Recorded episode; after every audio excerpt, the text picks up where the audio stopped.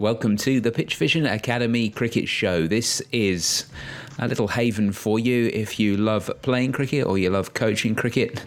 We're going to talk about the game for a little while and hopefully uh, come up with uh, some solutions to some problems which may help you out somewhere along the way. My name's David Hinchliffe. I look after things here, and helping me to help you is the director of cricket at Millfield School. It's Mark Garaway. Hello, Gareth. How's it going? Yeah, good. Thank you. Having a very good uh, couple of weeks. We had um, a brilliant evening on Monday night where James Hildreth, who's a beneficiary, Ooh. a testimonial um, this year with Somerset, uh, ex Millfield, um, came along and did a. a a Q&A evening with us with all of our young players, which was fantastic. Bringing along club captain Tom Abell, um, uh, should be on the Ashes tour, Jack Leach, um, and then somebody that I coached a long time ago uh, in Keith Parsons, who who headed up the evening as the compere, and we had an absolutely fantastic time. So it's been really interesting to hear some of the concepts that those guys talked about on the stage coming into uh, our sessions this week because the players have, have, said, I want to have a go at that, I want to have a go at this, and it just shows that having those influences coming from outside can often get the grey matter going uh, a little bit better. Um, so, uh, yeah, we've had a great week, mate. That sounds fantastic. That, that idea of um, emulating your heroes is something which has you know happened forever, isn't it? And, and, it's still something which goes on now, even though sometimes it feels like. Um, people do their best to stop it from happening. You know, with um, you, you, know saying you know you shouldn't copy and and you know taking um, cricket off the television in the UK, it's, it's something where oh well, you know, let's let's let's try not to emulate our heroes a little bit, but actually, it's just one of those things that human beings do, isn't it? And, and I don't see anything wrong with it. It's a very powerful thing when you do it right. It's so powerful, and I think it also shows the the, the real power of listening to people talking about what they do. Um, and whilst you might not do it in the same way as you um, as they do, uh, when you go about doing doing your shots or bowling your action or whatever. Just that inspiration, and that's what it was. The kid, the kids got so much inspiration from hearing about how the blokes go about their business, and uh, and it just then puts a little bit more focus when they come into the sessions. I've had a couple of, of absolute blinding sessions this week, which have been driven by the player off of the back of being inspired by the by the words of those four, which is uh, you know which is fantastic. So one of Hildy's bits of um, gems was just be a sponge uh, and take in as much information as you as you possibly can, listen to everything, and be inspired by the bits that really grab you. And um, and I thought that was a great mantra for the night, and it's certainly come out this week without us having to push it, which is always good when the player is in charge of that process. Yeah, it's great to be able to do that. It's great to be able to say to yourself, "Oh, yeah, I like that," but that other thing, uh, that's that's perhaps not for me. But still, be strong enough to not make it a negative, not to not say, "Oh well, you know, that's not for me, so no one should ever do it ever." And you're wrong if you think you should. Um, but to have it sort of in the armory and go, "Well, okay, maybe that's not for me ever. Maybe that's not for me right now, but it's probably for someone at some point because here's a history of success with whatever thing we're working on. So to to to keep in that frame of mind of of being able to assess things, work out whether they work for you, and then not be too negative if they don't work for you because they work for someone is is a really powerful thing these days. Especially for a coach now, now because we want to build up as many strategies as we possibly can because as you say somebody will present in front of you in in that way at some stage. So if you can keep that in mind then you can you can fall back on that and go oh know I remember when James Hildreth said that that could actually work brilliantly for this player whereas that player it might not do. And um, you know uh, I, I think the the bigger our encyclopedia of approaches the more appropriate we can then be when we're using it with any individual. And then speaking of getting better um, I'm always reluctant of using words like um, shortcuts or or quick tips or things like that because um, often uh, there are no shortcuts and there are no there are no quick ways to get to what you want. But there are some things which have a bigger sort of bang for their buck than other things, and that's something I wanted to focus on this week when it comes to fielding. You know, but everybody talks about you know if you want to improve your fielding, do a lot of fielding practice, take a lot of catches, stop the ball a lot, try as much as you can to be fit and athletic and run about and keen and enthusiastic and and and that takes time and it takes effort. But I was wondering, Gareth, are there any sort of uh, areas that you focus on a little bit more because you know you get a lot more uh, results for less work than you do necessarily having lots and lots of volume when it comes to developing fielding skills. If you've got someone who's really keen, they want to improve their fielding skills as quickly as possible, what areas would you hone in on above and beyond when you're just talking about just take a lot of catches or, or do a lot of uh, do a lot of stops or uh, all the rest of it? Yeah, I think I think it's a brilliant question. I reckon that uh, cricket coaches generally and cricketers generally are fantastic at doing the volume actually in preparation for performance. They do it do it really well. So the volume for me isn't isn't the challenge because I think it's always there because fielding practice is fun you know, it's, it's certainly in, in many ways more fun than actually fielding itself because it's obviously concentrating your, your time to uh, pick up as many balls as you possibly can and take as many catches as you possibly can. But my, my challenge to all coaches in particular is to try and enhance performance and as a accelerated rate rather than just letting volume do its its thing. Um, so the biggest one for me is pickup um, because the pickup is probably the thing that we practice the least. So we do loads of catching practice, we do loads of throwing practice or run out practice. But actually, the emphasis when we do a run out is about hitting the stumps. Um, and when we do that, hitting the stumps thing, and we put the emphasis on it, uh, often we don't pick the ball up very much. So I would say I'd spend more time now working on pickup than I do anything else because you can't run anybody out unless you get the ball in your hands at some point or unless you're incredibly good with your feet. And uh, generally, run outs with your feet tend to happen from a bowler following through uh, and the ball being very close to the stumps uh, where you wouldn't throw it anyway. So um, the pickup is massively important, and there are some areas that you can work on around pickup, basic pickup. I'm talking about. I'm not talking about one-handed things. I'm not talking about uh, when you're moving uh, laterally, but most people have a fairly poor technique when it comes to picking up the ball that gets hit straight towards them. So you know we we can uh, impact upon that by following a bit of a baseball principle really, which is getting down to ball level a bit better. In cricketing terms, we tend to go down to the ball, go down to pick the ball up that's on the ground far too late. So our, our journey to it is very steep and as a result, we tend to bounce out of our pickup. So if you can imagine that our body and our hands are going down quite late because we're running to a ball, then we go down late, and as soon as we get to the ball, we bounce back up again. That's that action reaction thing go down, come up. And obviously, unless we time it absolutely optimally, we're not going to get the ball in our hands. Where if you watch a ground fielder in, in baseball, they'll be moving towards the ball but they'll be allowing the ball to come to them in a lower position. So they'll already be preparing to be low. And they talk about getting their chest to their thighs when they're picking the ball up. And this does two things. It lowers our centre of gravity, it gets our head closer to a ball, it gets our hands down on the level and height and line of the ball for, for longer, which gives us a better control in getting the ball into your hands. But also, it's storing up energy for your throw as well. So most people, when they throw, they pick the ball up and they straighten their legs. And by straightening their legs straight away, all of the energy is going out the top of their head rather than being propelled into the into the back of the ball. So uh, if you can imagine a javelin thrower, he doesn't run up completely upright. There's actually a little bit of a sort of squat thing before he unleashes hell on, into that uh, into that javelin. So if we can get down lower in anticipation of the ball, get our chest down to our, our quads, touching touching those when we pick up, we're not just helping our our pickup, but we're also helping to prepare for the next bit of the phase, which is to um, put some sparks out the back of that ball when you're throwing it to a keeper, to a bowler's end, or in fact to a set of stumps.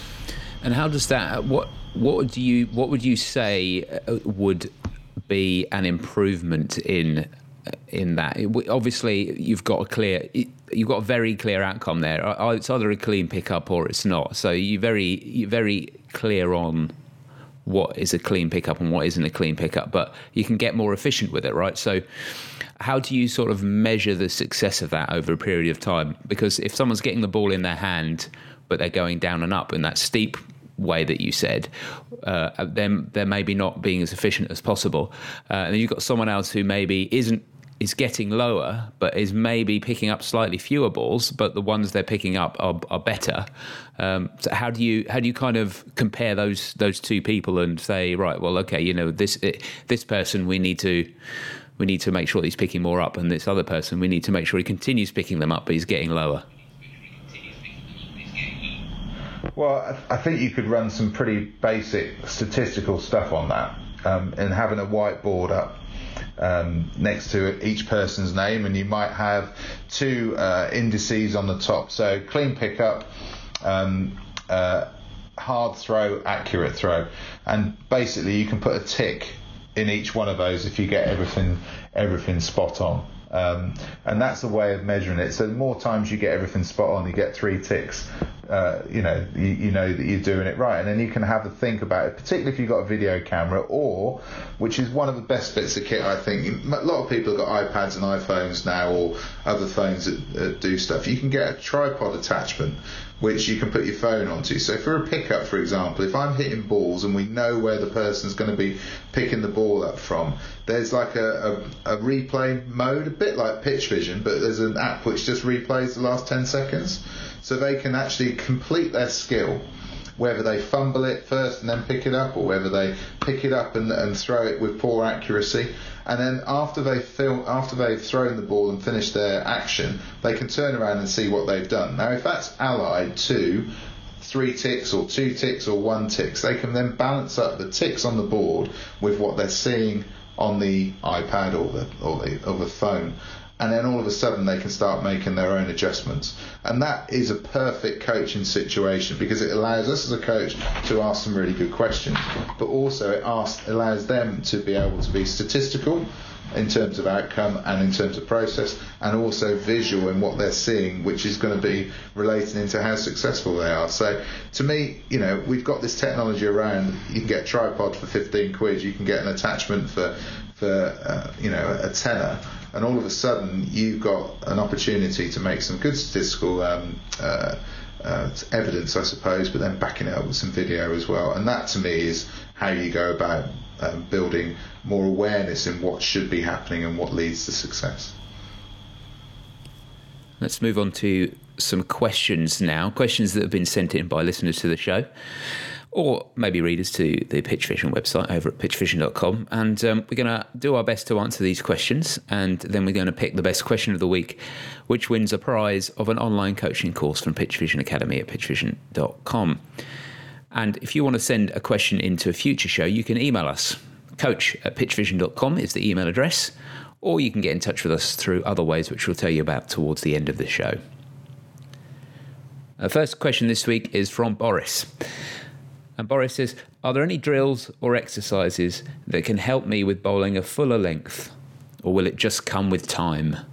I guess we're going back to that volume question again, aren't we? You know, if you just keep powering through, eventually you'll get it right. Yeah, and and I suppose time can come into that, but a bit like my previous answer, really. If you have a bit of a strategy of how, how you're going to go about it, then you'll probably reduce that amount of time that it takes to to make that natural adjustment in, in bowling a fuller length. Now, a fuller length could be down to something technical. It could be something that's meaning that you're pulling the ball down into the pitch too much. Whether you're a, fast bowler or a spinner, I'm, I'm going to speculate that you are uh, a fast bowler here.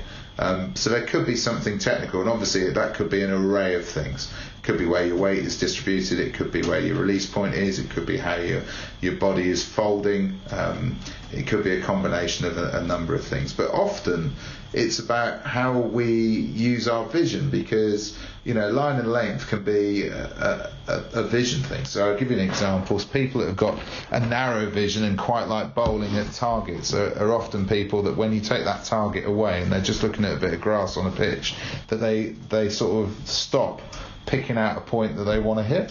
And there's some people that can run up and bowl with a very fixed mindset of whether they want to hit the top of off stump or whether they want to hit a particular point on the pitch. So somebody like Glenn McGrath, if you hear him talk, he's very specific about what he's what he was trying to do when he was bowling. He had very specific points that he was trying to hit, both on the pitch but also where he wanted the ball to end up as well.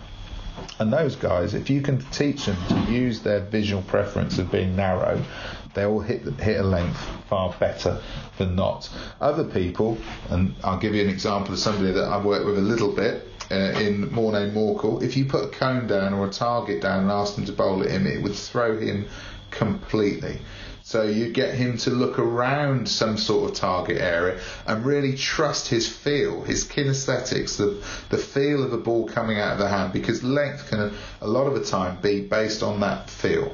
So how do you do that? Well, the first thing that you do is you get somebody to do some bowling, and, and at the last minute, as they're running up to bowl, they, they're looking, they jump up in the air, and then to close their eyes and to feel the ball out of, the, out of their hand and bowl. And one of the benefits of doing that, they then have to tell you what length they think that they bowled it into. Now, their line could go at this point. You know, that, that's not what we're trying to work on here. But they'll start to associate the feeling of the ball coming out of the hand and the length that it goes. I did a session, which I think you're going to feature this week on our. Um, uh, on, the uh, blog, on the coach education blog, um, which started in pitch dark and all that we could do was work on feel of the ball coming out of the hand because we had no idea where the ball was going in terms of line and length. We took the whole of the outcome out of it, but Josh, who was the bowler in that session, could start to feel whether he felt that the ball was going to come out and have a chance. He's a leg spinner, but have a chance of, of hitting a length. So there's two things for me here. Can we use our vision appropriately if we're narrow focused to pick out some points, a la Glenn McGrath, or can we develop that feel which is associated with the ball going into length. And if we can work on one of those or even a combination of those, then it's going to give us a much better chance. But equally, if your bowling action is, is flawed in certain ways and it's not going to help you to be able to hit a, a consistent length, but beyond that, let's say your bowling action is sound, then feel and uh, vision are going to have two uh, pretty important roles to play in, in whether you can hit length. It, it's it's one of the most one of the more fun sort of coaching pieces uh, of advice you can give. I think if you've got someone who is struggling with line or length, and you think possibly they are a narrow focus person, so you say to them, "Where are you looking when you bowl the ball?" And they say, "Oh, I don't somewhere down there, somewhere." I say, "Try looking at the exact spot on the pitch you want the ball to hit," and they go, oh, okay, and they try it. And I'd say if, if you get the right person, nine times out of ten, that next ball is a pretty good ball. so it, it's it's nice mm, to get a like that instant feedback because there's so many things that we do that are you know you, you think it might work but it's going to take a little time and it's not quite it doesn't happen quite instantly. But that is one of those glorious sort of golden moments where you you seem like an absolute genius to that person. Um, uh, but actually you're just helping them focus, and it is as simple as that. But it, it's it, it it is a lovely thing when it works to say to someone, "Oh, just." Uh, Try, try, looking at the top of off stump, really aiming for the top of off stump. See if that works for you. Oh, look, it does. Okay, well, let's keep doing that then, shall we? I did. And it, it's a nice revelation. I did a session the other day where I got three tennis balls and then put one tennis, so three tennis balls on the ground, tightly knit, put one tennis ball on the top. And for a guy that I've got a pretty good idea is narrow focus, he was bowling nicely, don't get me wrong bowling it into all right areas, but I felt that there was more to come from him. So I took away his his discs that he was aiming for, which was sort of length. You know, he was trying to put out yeah, length, yeah. and I said, right, that's great. Um, but I put three tennis balls down, and I balanced one on top. I said, right, what I'd like you to do is to knock those tennis balls over, and it's obviously a much finer and smaller area that he's trying to trying to land with loop, land that ball on top of uh, those those four tennis balls that are balanced on top of each other. Uh, and all of a sudden, when he missed, he missed by the smallest of margins, and eventually he hit. But he was missing by the smallest of margins. Now you're not going to run up and just hit that over and over and over again because there's nobody in the history of the game that's done that. But if you can miss your target area as a narrow focus person by minimal amounts every single time, then you're bound to be putting that batter under pressure when you can simulate that back into a into a game situation. Who was it? What what player from yesteryear was it who said that he used to put a hanky down on a length and used to bowl it until he until he could hit it consistently? Well, I think that's what a lot did. I, I'm, I'm, so I'm thinking Bill Bowes from years ago who was in the yeah, in yeah. the Bodyline because I remember watching. This could be completely and utterly making the story sound better. But on the body line, on the body line videos that they had um, uh, years and years ago, where they they put some actors into it to uh, it was an Australian thing, which is comical but brilliant at the same time. Um, they did like some trialing. They had Harold Larwood was the, the guy who was put in to bowl fast and bowl bodyline short balls at the at the Australians and obviously target uh, Bradman. And one of the one of the scenes is him coming out of the mine and Douglas Jardine Douglas Jardine putting down I think it might have been a, a half penny or a tuppence or something like that sixpence sixpence yeah. um, on the length that he wanted him to bowl uh, to bowl at Bradman and he and he ran up and missed it a couple of times and then hit it straight on the straight on the Queen's head or King's head or whatever it was and uh, yeah, so that would you know that would work for a narrow focus person. As I said, working with Morné Morkel, it, it completely threw him. Where he was practicing his yeah. practicing his Yorkers, and uh, he, you know, he wouldn't have hit a barn door for about a week. Um, so we took that out of the equation and asked him to feel the ball into uh, his Yorker length, and all of a sudden his consistency came in. So it's about trying both of those approaches. When you've worked out which one it is that, best uh, resonates with that person, uh, and and sticking with that. So it's either a vision thing or it's a or it's a feel thing, and in some cases it can be a bit of both. Yeah. Yeah, and it's not. The point is, it's it's not it's not a new piece of coaching advice, but it is an effective piece of coaching advice if you get it to the right person. And another oh, another one, another. This is from Ian Pont, so he's always he's great with these things. You know, grab the sight screens and all that kind of thing. Um, uh, one that he said works for, for a lot of people is say if you say to if they're a fast bowler, try and hit the wicket keeper's gloves as hard as you can. And if, if they're a broad focus type of person, then that's gonna that that sort of takes away the idea of trying to hit up a very specific spot, and you're just thinking, oh great, okay, I'm just going to try and get the ball through as fast as I can. And if you hit in the wicketkeeper's gloves, that's that's the sign of good success. So uh, that's that's a nice one that's worked for a couple of guys I've been working with as well. So find the right language, and uh, you can you can unlock things very quickly. Next question is from George. And George says, I've just started bowling fast, and I find that I land my front foot with the toe first, not the heel.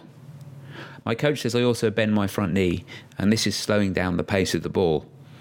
The thing is, when I try to land heel first, it's just painful in my knee, and I lost all accuracy. Is there anything I can do, or do I just have to accept I am limited in this way? Well, firstly, whilst it's optimal in terms of producing pace, to bowl uh, with a straight front leg, a brace front leg. It's also, you know, there, there's that whole performance miles per hour thing against having robustness from a physical point of view to be able to repeat as well. So, yeah. so you know, the, the top end performance bit of it solely without thinking of injury prevention and how each person's body work and, and all of that is to bowl over a, a, a brace front leg. So if you're thinking about that, back in my day, it would have been Allan Donald would have been a classic example of somebody who was able to bowl over a, a brace front leg, and as a result, he was top end and other things that he had going on his action, which were magnificent. Um, he had top end pace, but with that also came uh, ankle challenges um, knee challenges, exactly the same as what you're you're talking here. So you know we see a number of bowlers now who are bowling at good level. In uh, Dale Steyn being one of them. Dale Steyn has a, a leg that bends and then and then has a bit of stability into it. So it's not the be all and end all of everything because with every action, as I always say, there's a reaction. So having that brace front leg is optimal from a performance point of view, but not always is going to be useful for you in terms of uh, being able to bowl consistently injury free for long periods of time because uh, it's using those ground forces optimally from a performance point of view rather than absorbing them particularly in, uh, into a body and, and beyond. So um, it's not a deal breaker that is for sure. Because you look at Dale Steyn, there is an element of flex in there, and he is very good. So you know, let's let's not um, be a slave to one to one thing on that one. So don't get too caught up in it. Um, the most important thing really is that you are injury free. And one of the things that you can do, which helps us to absorb force from the ground as we go into it, is to go heel first and then through our foot plate and over the top of our um, over the top of our toes when we come out the other way. And this is going back to what I call the tram uh, principle. So, because you're increasing the time that your foot's on the ground, so you're absorbing that force over a longer t- period of time. You're increasing the range, um, so you're taking the force over a bigger range. The area that you can absorb that force in is more. Your mass is going to stay the same uh, because you know you jump up into the air and you'll be whatever kilograms you are. You land, you'll be whatever kilograms. So really, it's the time, it's the range, and it's the area that you're you're increasing. When we go down on our toe, we're obviously very acute. There's a very small area, so the forces that are coming down into the into the floor are exactly the same, but they're being spread over a shorter period, a shorter area, and a shorter range, so they're going to be more acute, which is why your knee is bending. So one of the things that you can do to try and prevent yourself from hitting um, uh, the toe is to run in faster and jump lower. And what will tend to happen is your delivery stride will spread out a little bit okay, by running in faster. And as you, as you can imagine, if you're sitting down listening to this, or you're standing up, as you step further, you're likely to have that, um, you're likely to have that foot hitting the ground on the heel and then go through. Um, so that's what we're looking looking to do. The other thing that often is linked to it as well is the fact that our, our bowling arm, non-bowling arm, if our non-bowling arm is just short and it's completing too early, that can often have an impact on the front foot coming down. If the front foot comes down too early, we are likely to be hitting uh, the forefront of our foot rather than the, the, back of our foot. So going back to Ian Pont that you mentioned earlier, if you can be reaching for both sight screens, then obviously you're going to be delaying that front arm, which is then going to have an impact on when the front foot comes down as well. So the longer we can delay that arm, the more likely our front foot is going to be reaching out, and with our front foot and leg reaching out, we're likely to hit the heel first and then go through to the to the toe thus dissipating the forces and giving you more chance of bowling over a more braced front leg. But as I said at the beginning, having that braced front leg is fantastic from a performance point of view, but not always brilliant from a uh, being able to deal with the forces coming up the body and, and ankles and knees can be can be a little bit vulnerable. Steph Jones, I think, is is, is started saying, you know, you want to you want to be braced, but you don't want to be locked. And if you know, if you end up if you if you're hyper extending that knee because you're trying to lock it in so tight, then yeah, that is going to be causing you a problem. So, I think I think even the sort of the cutting edge guys are are saying, uh, look, you know, we can we can be a little bit more flexible about what we mean by a brace front leg. Let's not, you know, let's not pretend that it's it's a pole and there's no joint in it because there is a joint we've got to work with there. So, you know, you got to you got and the knee is one of those things that is very very easy to break and very hard to fix. So, so um, having that having that flexibility to say, well, okay, you know, it, it doesn't matter as much if there is a, a little bit of a softness in that knee rather than just completely locking it in then uh, that's going to help you in the long run, I suppose. And that's the difference between a bowler and a, a javelin thrower, because if you javelin throwers do huge amounts of training, but rarely are they throwing at absolute maximum velocity with a javelin, and as a result of that, they're probably throwing, you know, 40, 50 javelins at absolute max per year, per per uh, yearly performance program because they're looking to peak at certain events, you know. And if you look down the history of javelin throwing, people are looking to peak at World Championships, European Championships, and uh, World Championships. So that's three over a four-year, you know, over a four-year period. Um, so you don't mind having to peak at that time, but a fast bowler has got to be able to repeat ball after ball, over after over, three spells a day, and then come back again the next day and then do it and do it and do it and do it and do it. So, um, you know, in javelin, you're looking at, at having as close to that. Um, uh, that braced leg, that locked leg as possible, purely because you're not looking to repeat your maximum very often over the course of a year. Whereas in cricket, we're doing it, you know, constantly. So yeah, I think Steph's advice is absolutely spot on on that. And the more we're beginning to understand the, the body and performance and robustness, the, the, the better we are at explaining that. Yeah, exactly. And you can't, you know, you can't be a fast bowler if you're injured. So the, the number one priority has got to be to make sure you do everything you can to stay healthy. I think maybe in the past there were times when we um, sort of fixated is a strong word, but we we locked in on certain things that we thought, okay, well, this is definitely going to you know be be good for injury prevention, so we better do that.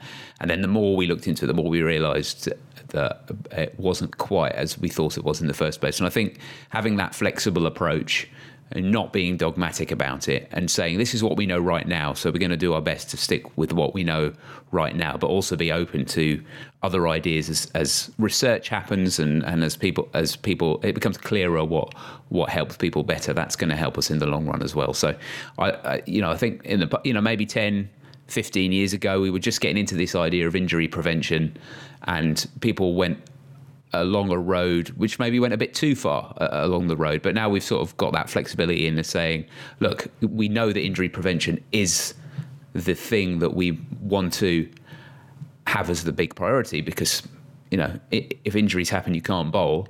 But also, we need to be flexible. We don't want, need to be dogmatic about it. And, and I guess that all boils back down to that whole point about what your knee does at the point of impact. You know, it's something as something as simple as that. You can make slight adjustments as you go and keep yourself on the park. So you look at, you know, two of England's most exciting bowlers over the past 20 years have been Andrew Flintoff, um, who, uh, from not necessarily in relation to lock front legs or not lock front legs or bracing or collapsing, or, but he had a sort of flaw in his bowling which meant that his front foot was pointing towards sort of fine leg when he let go of the ball, and every time that he bowled with all of that weight, all of that energy, and, and massive ball release speed going through his, his system, the alignment of his foot foot, it, it meant that every now and again he'd have to have his ankle flushed out or his knee flushed out. So he wasn't able to bowl at his top pace relentlessly for years and years and years on end. And we've got now with, Mark Wood, now there's elements of his action there obviously uh, are going to his effectiveness goes down and then he has a period of time out of the game. So, you know, as you said, David, you can't be a fast bowler if you're injured and, and it's a it's a great shame for somebody like Mark Wood that we don't get to see him more often because every time he bowls at full at full pace, he's one of the most exciting sights in world cricket. And that is the end of the show for another week. Uh, before we leave, we do need to decide on the winner of the competition this week. So, um, Gareth, let's see what we got on offer this week. Boris's question about bowling a fuller length, and George's question about um, landing with his front foot with the toe first, amongst other things. Which question did you prefer this week? Well, I'm going to go with Boris's one this week because it's not an area that's always coached uh, around how to rectify bowling a, a, fuller length. Hopefully, there's a couple of strategies that we've given you based on some pretty good best practice. I mean, there, there aren't too many better than Glenn McGrath, and it's certainly something that he taught, talked uh, widely around that I've picked up on and used with certain players. Um, so uh, have a go at that, and then equally have a go at the uh, just feeling it. You know, maybe doing a bit of closed eyes or doing as I did the other day and go inside when it's uh, pitch black outside and um, and give that a go as well. So I'm going to go with Boris's one this week. Well done, Boris. You win the prize, the online coaching course from PitchVision Academy at pitchvision.com. And uh, Gareth, if there was someone listening who was not Boris and they wanted to have that chance to win the prize, certainly get their question answered, how could they get in touch with the show? They could give us a call on 0203 239 7543 or drop us an email on coach at pitchvision.com. That's right. There are social media ways to get in touch with us as well. You can use the social media messaging system at pitchvision.com. Our account there is PitchVision Academy. We uh, encourage you to join in the fun there. You can also get us through Facebook, facebook.com slash PitchVision Academy, or Twitter at PitchVision Acad. If you want to listen to the show every week, you can do that pretty easily too. Just go to your favorite podcast app, do a search for PitchVision Academy. You'll find us there. You can subscribe to us. Comes out every Friday. And if you want to get the show uh, in the slightly old fashioned way through our website, you can stream it there, you can download it, you can get all the show notes, and you can do lots of other fun things there as well. You can go to pitchvision.com slash academy and click on the podcast link. That's all for this week. We hope you listen next week. But until then, have a good week. Cheers, Gareth.